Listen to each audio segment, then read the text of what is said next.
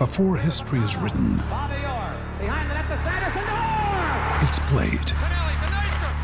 Before it's frozen in time, it's fought one shift at a time. Before it's etched in silver, it's carved in ice. What happens next will last forever. The Stanley Cup Final on ABC and ESPN Plus begins Saturday. Another day is here, and you're ready for it. What to wear? Check. Breakfast, lunch, and dinner? Check. Planning for what's next and how to save for it? That's where Bank of America can help. For your financial to-dos, Bank of America has experts ready to help get you closer to your goals. Get started at one of our local financial centers or 24-7 in our mobile banking app. Find a location near you at bankofamerica.com slash talk to us. What would you like the power to do? Mobile banking requires downloading the app and is only available for select devices. Message and data rates may apply. Bank of America and a member FDIC.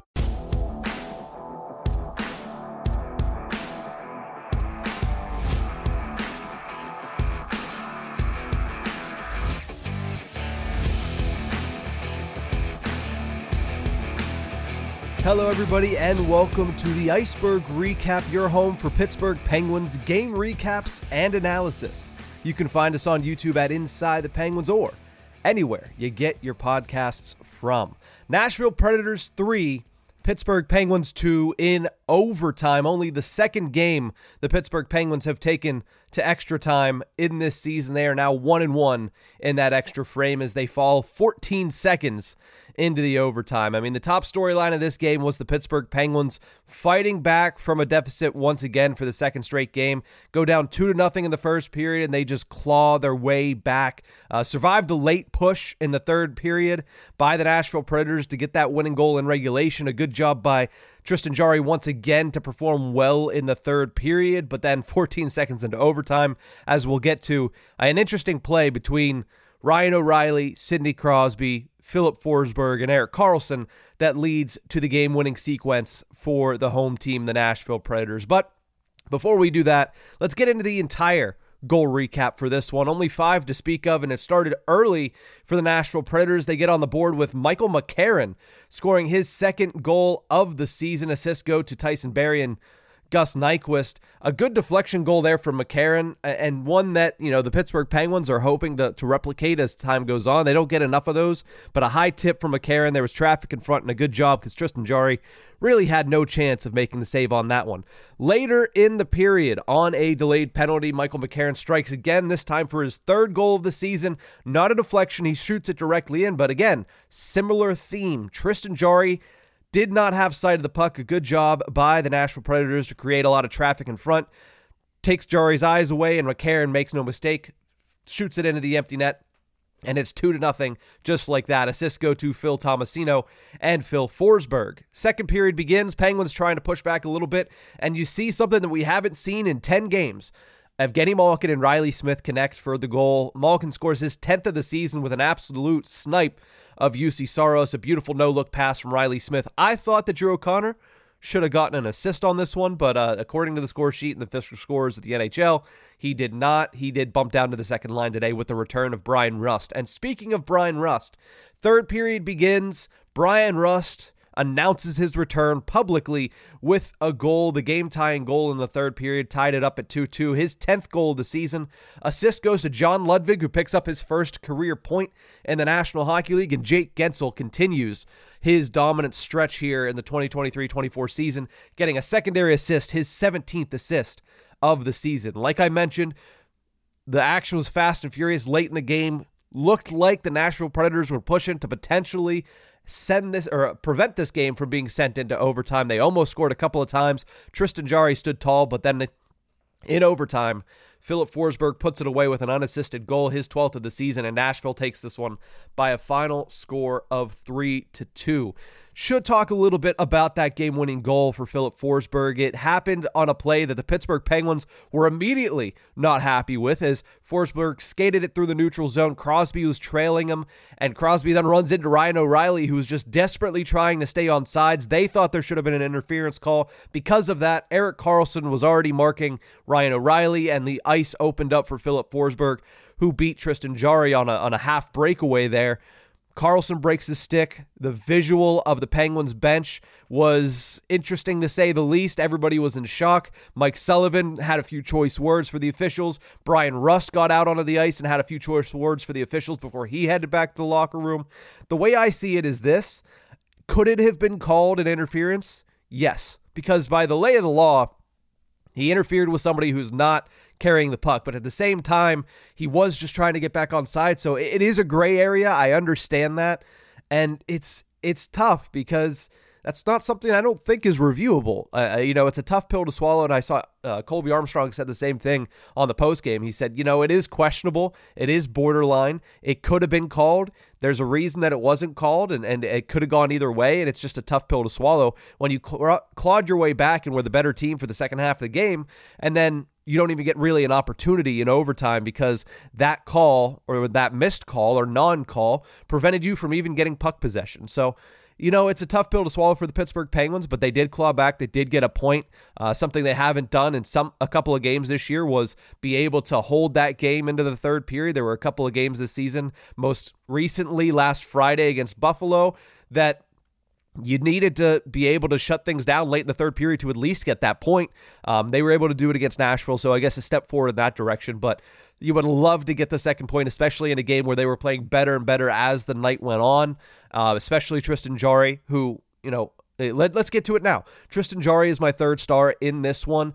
Kind of a, a, a low profile game for him outside the last te- five, 10 minutes of the third period. He did give up two goals in that first period, but like I mentioned, both of them were really because of a good job in Nashville by uh, taking his eyes away, screening the goaltender. One was a, a high deflection uh, that made it a little bit difficult to save. You'd like to see him save that puck in the in the overtime, give the Penguins an opportunity, but you know Filip Forsberg is one of the one of the hottest goal scorers in the National Hockey League right now. I believe he has nine goals in his last 10 games. So he is on fire and he was able to beat Tristan Jarry. But I think outside of that, Jarry had a pretty stellar game and he continues to put together a solid month of November 23 saves on 26 shots. And like I said, sealed off you know, after two goals once again. He did the same thing he did on Saturday against Toronto and made sure the Pittsburgh Penguins had a chance to win as they went forward after giving up those two early goals. He shut things down and put it in the hands of the team in front of him, and, and that's all you can ask from a goaltender.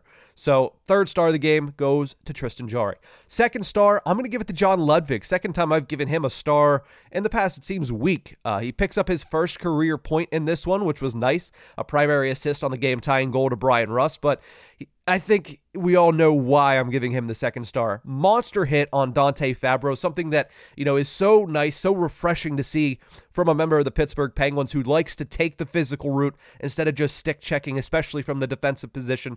He continues to do so, and he did that in this one against Dante Fabbro, making the Edgar Snyder and Associates hit of the game something to actually look forward to is John Ludvig. So kudos to him for doing that. And also because uh, another issue when it comes to physicality for the Pittsburgh Penguins, everybody mentions is nobody stands up for the stars when they get picked on.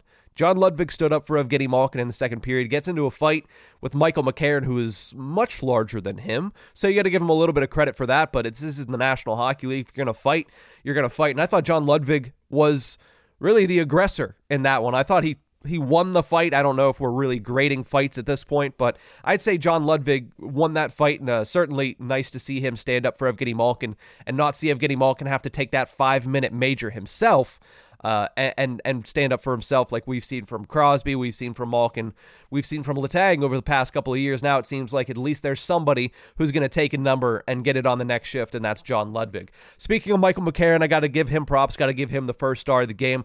Does get into that fight with John Ludvig. does try to get things going in Nashville's favor at that one, stands up to the bell for what he was doing with Malkin, which was just a whole bunch of uh, extracurriculars, which, hey, it's hockey. That's going to happen, but when John Ludvig's on the ice, he's going to make sure that you're going to you're going to answer for that. And again, that's a good thing for the Pittsburgh Penguins. But you know, McCarron came evident for this Nashville Predators team and getting their sixth straight victory because he scored those two goals in the first period. Nobody else was really getting anything going for the Nashville Predators. The Penguins' penalty kill was good once again. The Penguins defensively as a whole were fairly solid once again, especially against the top players on the Nashville Predators, the Ryan O'Reillys, the Filip Forsbergs up until the last play of the game. You know, they, they were really good against those players, so Michael McCarron had to step up, and he did so in the first period, scoring two goals when he only had one coming into the season in the first 20 games. So shout out to him uh, for a stellar performance against the Pittsburgh Penguins, getting two goals and really helping Nashville to the victory. Final thoughts in this one. Penguins are getting healthier. Bryan Rust gets back into the lineup, which is a good thing. Now, the only absence due to injury on the forward side is Rickard Rakell. He's going to be out for an extended period. I liked that they kept Drew O'Connor in the top of the top six of the lineup. I would have liked it a little bit more if he was on the first line, but at the same time, you can't complain because both the first and the second line scored in this one. The one thing I will complain a little bit about is that I think that that's enough of a sample size for Jansen Harkins. Uh, you have both Alex Nylander and Vinny Hinostroza as healthy scratches, with Jansen Harkins in the lineup over them. I don't think we need to see that anymore. I, I think that you know, when you look at his performance last night, you, you saw him make a handful of mistakes against Nashville. He wasn't good in the first four games of the season. He did have a pretty solid performance on Saturday against the Toronto Maple Leafs, but even in that performance, he wasn't bad, and that's why everybody said it was a solid performance. He did a couple of good things, but he didn't do anything you know, overarching that was really good in that game. And then you look at what he did in Nashville, took a penalty, a not good penalty, a lazy penalty in my eyes, and then also just wasn't a positive factor on the ice for the Pittsburgh Penguins on the third line. And while, yes, I think Eller had a couple of opportunities, Radim Zohorna was around the puck pretty well. You know, I, I think any opportunity that they were going to get, there were a couple times where it got to Jansen Harkins when they were cycling well in the offensive zone, and Harkins made the wrong decision, turned the puck over, and it went the other way. So I, I do think that I've seen enough of Jansen Harkins personally. I don't think that he's the answer for the Penguins on the third line. I think there are plenty of other options that they can go with, and I don't think Harkins, especially because he's not showing any scoring ability. He's not really showing a defensive capability. He's just kind of filling a roster spot. And when you already have a guy like that, and, and Jeff Carter, who yes brings that face-off ability, and and I guess is a second power play guy. I, I don't, I still don't see why that's that's a thing, but he, he brings the he brings more than Jansen Harkins. And, and when you say that Jeff Carter brings more than somebody, that person shouldn't be in the lineup, let alone higher in the lineup on the third line. So, you know, it doesn't seem like he's anywhere near scoring a goal, and he's not even creating opportunities for his line mates. So I would assume uh, that eventually the Penguins go away from him, but I would think that that needs to happen sooner rather than later. I just don't think Harkins brings very much for the Pittsburgh Penguins. Up next for them, though, they have a date with the Tampa Bay Lightning. You look at their schedule, the Pittsburgh Penguins schedule, over the next four. They are at the Lightning, at home against Philly, then at Philly, then at the Lightning once again. So the next four games going against two teams, two teams that you're going to see, you know, in the thick of things in the Eastern Conference standings. So big games for the Pittsburgh Penguins on the horizon. We'll see if they're able to bounce back and get a victory because they have been losing a, a good amount here in the last week or so or two weeks. So they need to get back on the winning track. We'll see if they can do that against the Tampa Bay Lightning. That's going to be it for this one. Thank you guys so much for tuning in. Remember, you can find us on YouTube at Inside the Penguins or anywhere you get your podcasts from.